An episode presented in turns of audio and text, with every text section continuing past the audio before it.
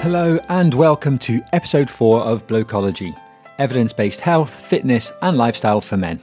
My name is Ewan Lawson, and this is season 1 of Blokology. Season 1 is all about running, from getting you started as a complete newbie to exploring new techniques for more advanced runners. Today, John Richmond and I have a chat about goals and habits in relation to running, fitness, and to other areas like eating as well.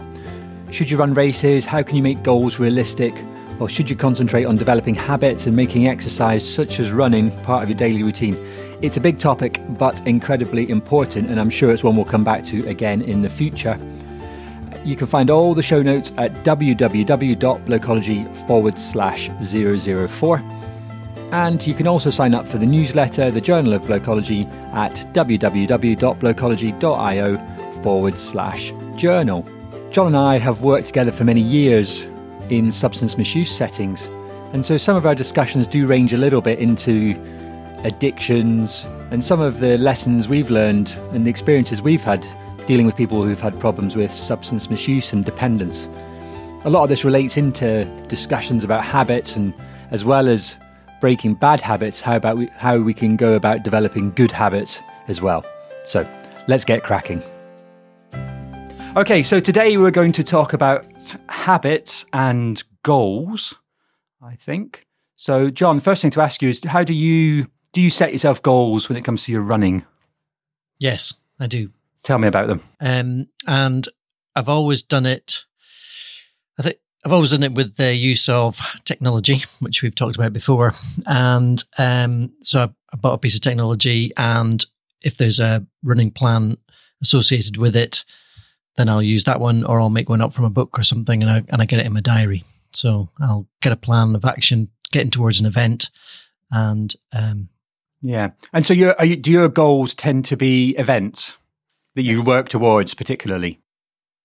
Yeah, I've always done it that way. Um, I find it slightly surprising that I do, but I do. So I think my I think goals are really important, and people I think often associate running with races and that they have to achieve something. And I'm I have mixed feelings about them. And I know they're very important to some people, and you're obviously one of those people that thrive having a goal to go for. Yeah, I think without it, I, so I have had long periods of time where I haven't used goals, and I just end up doing the same thing day in day out, which is not necessarily a bad thing, but I just felt you know in order to mix it up, I'll stick a goal in there, couple of goals in the year, and work. Yeah, I think the people who really need the goals or benefit from them are those who would stop if they didn't have them as well. You wouldn't be like very now at your stage and you're kind of running. You perhaps wouldn't stop, but I think I might. Yeah, yeah. yeah. I, I think I've got to the stage where I don't find goals terribly. I, they don't change too much what I do. A little bit. That's not entirely true. I ran a long fell race, hill race last September, October. Um, and I did do significantly more in terms of long runs. It forced me to get out and do longer runs and it, you know, make it, as you say, mix it up and make it a bit more, a bit more variety to my running, push myself a little bit. It really helped for that. But my mixed feeling about goals is that I absolutely hated the race. yeah. I, I, I, didn't enjoy myself. And, I, and I've done very few events where I've enjoyed myself. I find them so, I find that I get so, even though I'm not, you know, I'm just middle of the pack if I'm lucky yeah. in terms of where I come, that, that'd be an achievement to be middle of the pack. I'm usually slightly further back than that. I just get enormously stressed by them. I, I just get, I get enough adrenaline firing around my system that I often end up with tummy problems, very nauseated. Yeah. I find the stress, it spoils what I, an activity I would normally enjoy doing, running in the hills. Fantastic day out in Scotland, running through some of the greatest hills there are. And I had a really awful day. It was like seven hours of torture. It was seven hours of hard going. So that's my mixed feeling. But it, on reflection, it did get me doing longer runs. I did feel a bit fitter. It mix, I mixed it up and kept me interested. Yeah, and um, although although I don't particularly enjoy the race, I think you know you're you're always going to be ra- if you're yeah you don't have to, but when I do it, I'm always trying to reach some goal in the race. So the most recent thing that I did, I think, was a 10k, and so I wanted to try and get under 40 minutes from a 10K, which I didn't do, but that was what I was aiming for. But of course, trying to do that is a very uncomfortable experience. I mean, yeah, you've got to run, you know, right up at your threshold yeah. all the way around for 40 minutes. You're not, that's much harder than you might normally. You should always be running harder in a race than you should in training, of course. So the race is by almost by definition. Right. It, I mean, if you're aiming for a fastest time you can, that is. Yeah. If you're aiming for, for the fastest time you can, you should never really be running that fast in training, apart from maybe the, you know, for brief intervals, perhaps. Yeah. Yeah. And I, I think uh, that's another thing around training for an event is that uh, again, we've talked about it before. It means that you're doing less than you might do if you felt that you weren't working towards something. So because I know that I'm working towards a particular goal, I need to, I know I need to do a particular training plan. And although there are elements of that which are pushing up towards threshold or beyond threshold, they're quite short. Mm. And the rest of the time, it's just long distance, quite easy running, which is very yeah, pleasant. yeah, quite enjoyable yeah. and very effective and I, I, I, certainly something we should talk about in the future is that, and we, we've talked about in the past that, and I'm just reading Matt uh, Fitzgerald's book again, 8020. Yes. I think it's called 8020 running. It might just be called 8020, which is very much about, you know, that making sure that your training is polarized. Or there's very, you don't just spend all your time running it at mid level intensity. Mm. And that it should be mostly low intensity, 80% low intensity, 20% hard, high intensity. Yeah, and I think without a without a training goal, without a training plan to, towards a particular goal, I just I, I, I find it difficult to to make myself a training plan that's just going to be for six weeks. I'm going to do this for six weeks, and then I'm going to do something different. I just I can't cross that Rubicon of being able to do that. It has to be I'm doing it for well, usually twelve weeks to a particular event. Yeah, because it would feel weird to have a training program which wasn't didn't have an end point, where you didn't have an end goal, and you, the danger is then, of course, you just end up in mid-level intensity all the time, which might make you feel okay. But uh, the evidence showed, and Matt Fitzgerald was really good at going through this, is that you actually you you, you reduce your fitness. It actually can decrease. It went down in athletes and various couple of studies. It went down with in athletes who just trained at mid-level compared to those who were polarized to some extent or slow, mostly slow with a little bit of fast. There's various sort of nuances he goes through in that, but it's really not good for you to run it sort of mid level. But a goal is really good at getting you being focused, isn't it? And actually, you run at a, running at that slower pace, which is so beneficial and feels so nice, as well as some harder stuff. Yeah, and I think it also because you're, or for me again, because you're engaged in a program, just a little bit more mindful of what you're doing. So when I'm just just out running with the dog, um, I'd just be plodding along, thinking about who knows what, just worrying about work, probably. well, maybe that's not a bad thing. You probably would worry about it or think about it, and then actually by the end of the run, you've probably got it straight in your head. And actually, if your VO2 max goes down by a few percent, well, you know, who cares? Yeah. It doesn't matter. You feel good. Yeah. So it's not to denigrate that kind of no goal, just going out and enjoying yourself. I think that's a really it's a problem if you're doing something and you start to feel pressurized. I think that's the other downside of goals, isn't it?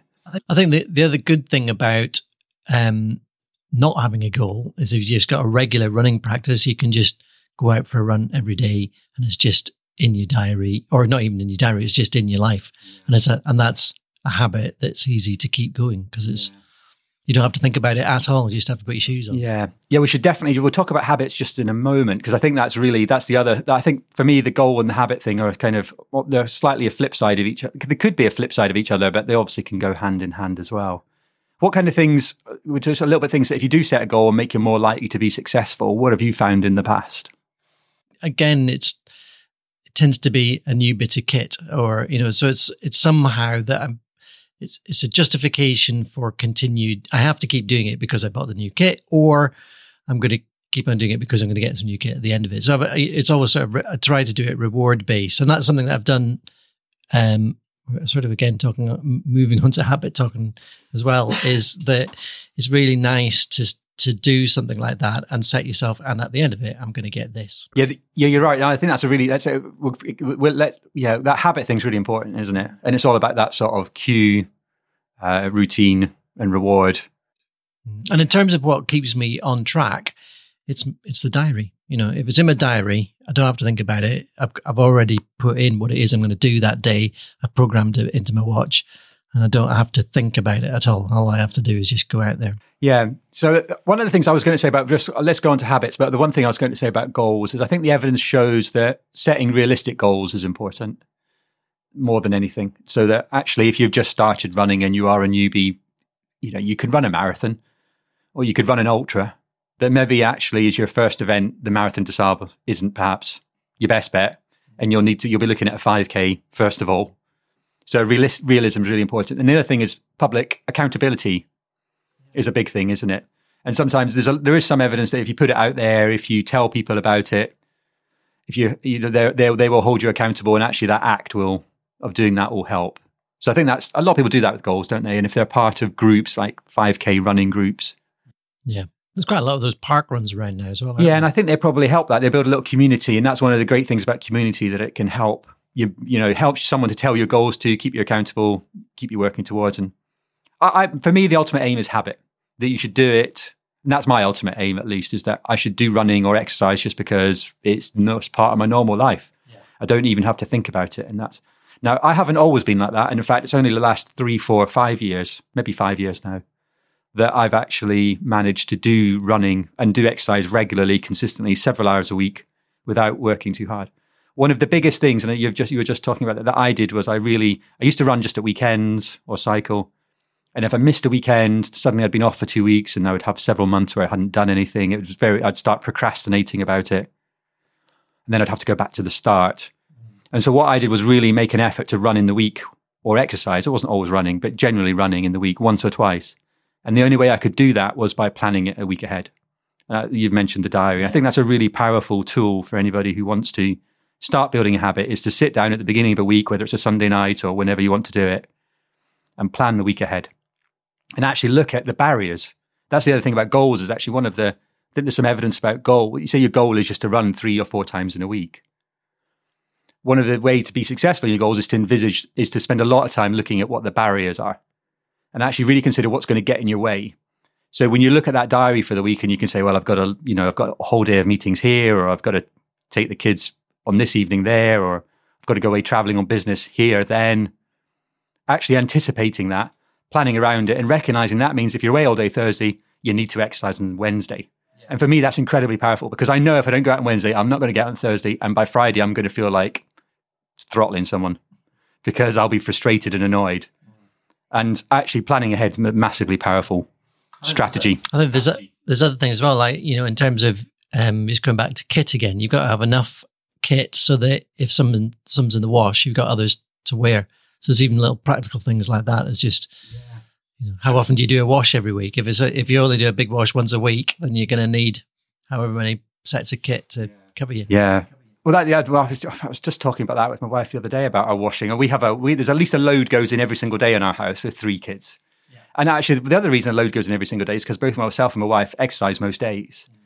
and so the kit is constantly turning over, and I usually just peel it off of the drying rack to put it on yeah. most days. But as you say, it's little things like that. It, that leads me on to a, a, book I would recommend, which is Mini Habits by Stephen Guise. I don't know if you've ever had a chance to have a look at that. I haven't read it. No, but uh, really interesting that just basically you set yourself to do to get to try and develop a habit. One of the problems is if you set yourself a really big task, like I'm going to go out and run 10k, you just you know it's too easy to find it difficult to do. But if you set yourself the target of you know, I'm just going to go out and run 500 meters. Or even lower, just I'm just going to put my running kit on. What happens is that you actually, as a consequence of that, and the other the other example they give is like press ups. So if you're going to do some body weight exercises, set yourself the target of a single press up. You're going to achieve that, and you'll almost certainly carry on as well. And it's quite a powerful strategy for getting you over that initial procrastination hurdle and getting you going. And it's based on some pretty sound neuropsychology as well. Um, I think that kit one falls into that. If you just, you know, as a habit, you put your have your kit out, have it ready, have it clean, yeah. and then you put it on when you get up in the morning. Yeah. And you don't have to think about it. Um, the evidence shows that we only have a certain amount of executive capacity to make decisions, and we get decision fatigue. Mm. And I've always found, and I don't know about you, but I've always found if I try and go running later in the day, by that point, I'm screwed. I'm, you know, I'm not. I'm I'm tired out. I got, and I make bad decisions. And the bad decision is usually not to go running. My best time for going run, running has consistently been as soon as I get up. I have to have breakfast. and be up for half an hour. Really, if I go immediately, I feel pretty grotty. Well, I can't run until a couple of hours after I've eaten. So yeah, Yeah, I find I just I usually get up, have breakfast, half an hour, then that's my optimum time to go running for me. But I, I also, it's it's enough of a habit. I mean, if you, if I could go straight out of bed, I would because I think you don't think about it at all. You don't have to make a decision. It's just a habit. It's just the thing you do. I think the best time in terms of how good I feel for running is 11 a.m. Okay, That doesn't um, ish. yeah. eleven oh two. 11.02 there.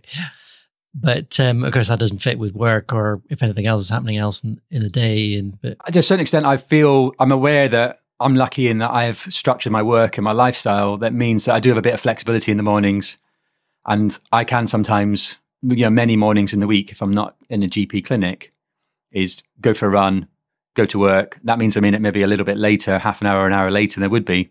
I get just as much work done, I think.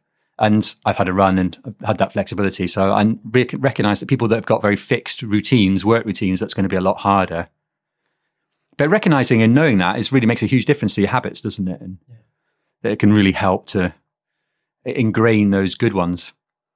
Um, the other book that I highly recommend is Mini Mini Habits by Stephen Guise is really good. I'll put it in the show notes.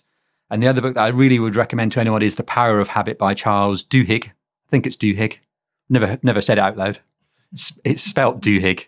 D U H I double G. that's all the CEO bands that I've known for a long time, only to realize that they, were- they were just characters in books, not real people. When I met the real people, it's Siobhan. Yeah. yeah. Never occurred to you. hey, we've all got, I can't remember any of mine, but we've all done that, I think. It's hard when you've done uh, the, the Power of Habit by Charles Duhigg. Really good. And that kind of goes into that neuropsychology of habit. And, and we've both worked with people that have got, had addictions. And I, I think recognizing, you know, I, the, the evidence shows, and uh, this is a slightly dubious statistic, I think, but I think the, the, the principle stands that we only make that 40% of what we do in the day is habit based. We don't make decisions. And there are good reasons for that. That it would make sense that we're not, you know, it's hard work making decisions. The brain uses up a lot of oxygen, kind of, you know, it needs a lot of um, power. And actually, just having stuff running on autopilot is really efficient way to do it. And your brain likes to do that. It'll ingrain stuff into your basal ganglia. You don't have to think about it. It just happens like driving a car. Yeah, and I think you, you during the day, you I think you retrospectively fit onto things that you do that you made a decision about it, but actually you're just running, Yeah. running on autopilot. Yeah, that's right. You're absolutely just, you're not thinking, you don't really do the same thing at all. And we've all had that experience of, you know, driving a car and not really remembering the last Yeah. couple of miles. Yeah, and that's my days. My days are like that. you get the end of the day and you sort of go, Weeks of your life just go past, but you haven't made any decisions. You've done the same thing.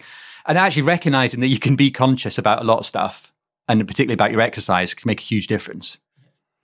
Um, uh, so I think that's really powerful. And uh, Charles Duhigg goes into that in quite some detail. And I think one of the things that he talks about is that you can't about is about amending bad habits as well, and that you get a cue and then you have a routine and then you get a reward. That's the sort of habit cycle. So the cue might be smokers are a good example. You know, the cue is having dinner, you finish your meal. The routine is having a cigarette. The reward is then getting the nicotine hit. You know, that satisfaction of where your nicotine was dipping and it comes back up to normal again. Which is probably actually probably more the case with most nicotine. It's just a normalization process. mm, with most drugs that you're tolerant to by the time you've been on it for a while. Yeah, it's just bringing you back to normality rather than the sort of stress of your body um, withdrawing.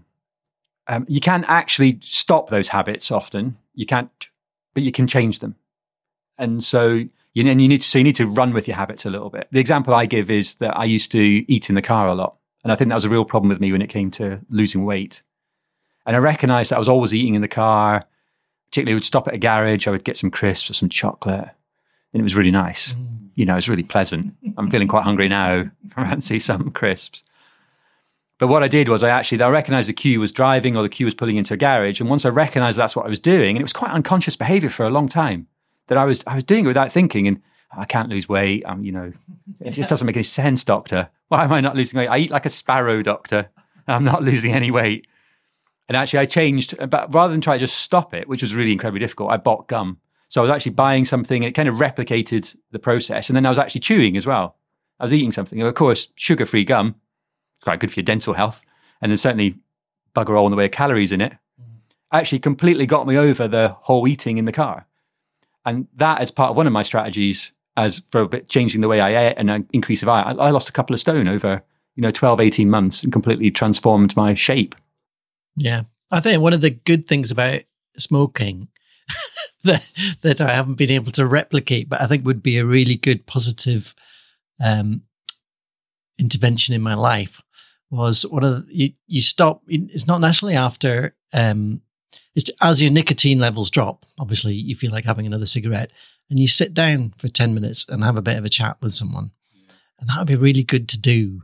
Yeah. Without the smoking. Yeah, yeah, yeah. Well, uh, and, yeah. Yeah, Duhigg, Duhigg talks in some depth about this in the book. It's really interesting that actually you think the reward is a cigarette. You know, people who have smoking breaks at work, or they go off in the canteen and, they, and he talks, I think, about craving a sugary sweet in the afternoon. But actually, what he realized was that actually it wasn't the sugary treat necessarily that he craved, it was the company.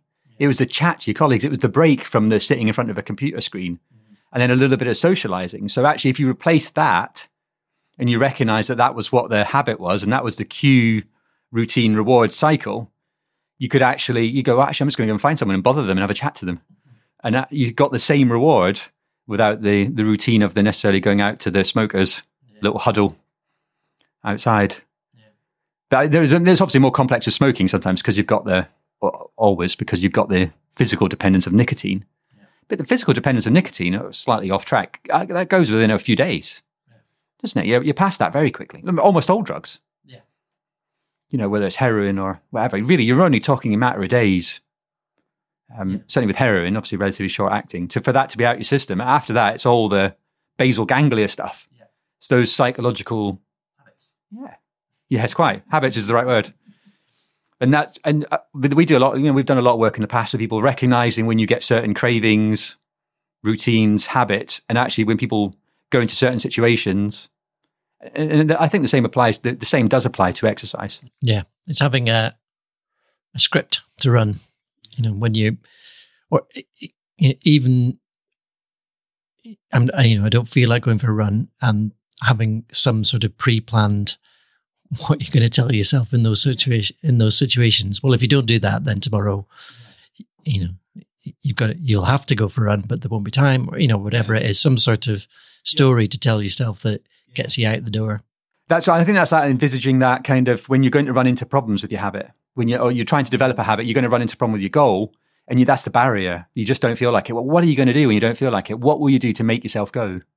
What we? What I mean, it won't always work, but you know, at least trying to tackle that, recognizing what the barriers are going to be. And I think the example we've thought about in the past is, you know, you think about going to the gym after work, but everyone's going out for a pint.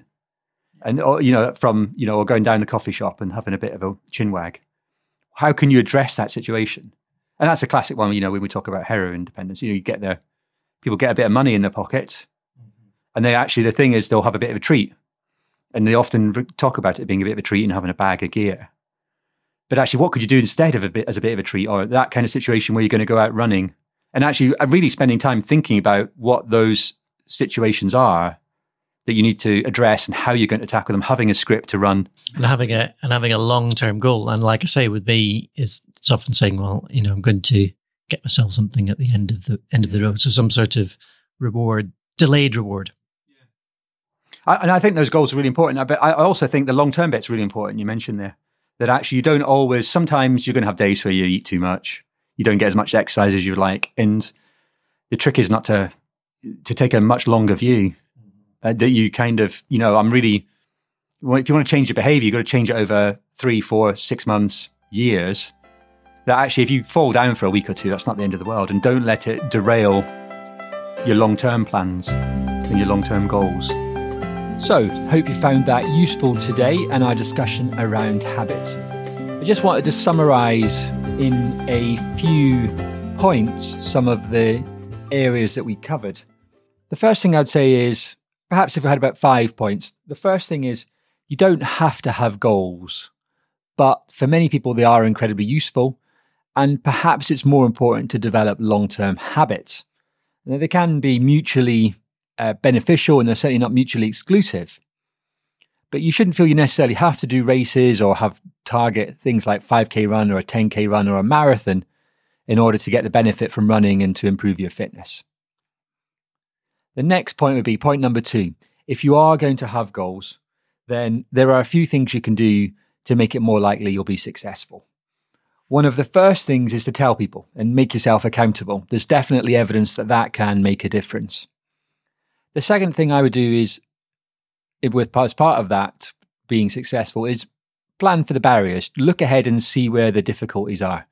If you can envisage those, you can imagine the challenges you're going to face, you can then actually plan and you can plan for success a little bit more. And the other point when it does come to having goals is to try and envisage in try to imagine how things are going to look in the long term, the benefits you're going to get. And those are the kind of things that will help you keep working towards your goal, even if you have dips at various times. My third bit of advice and summary of this around habits would be to spend some time scrutinizing your habits. A lot of what we do around them is unconscious, and we don't even recognize that what we're doing is a habit and we're doing it in an unthinking, unconscious way almost.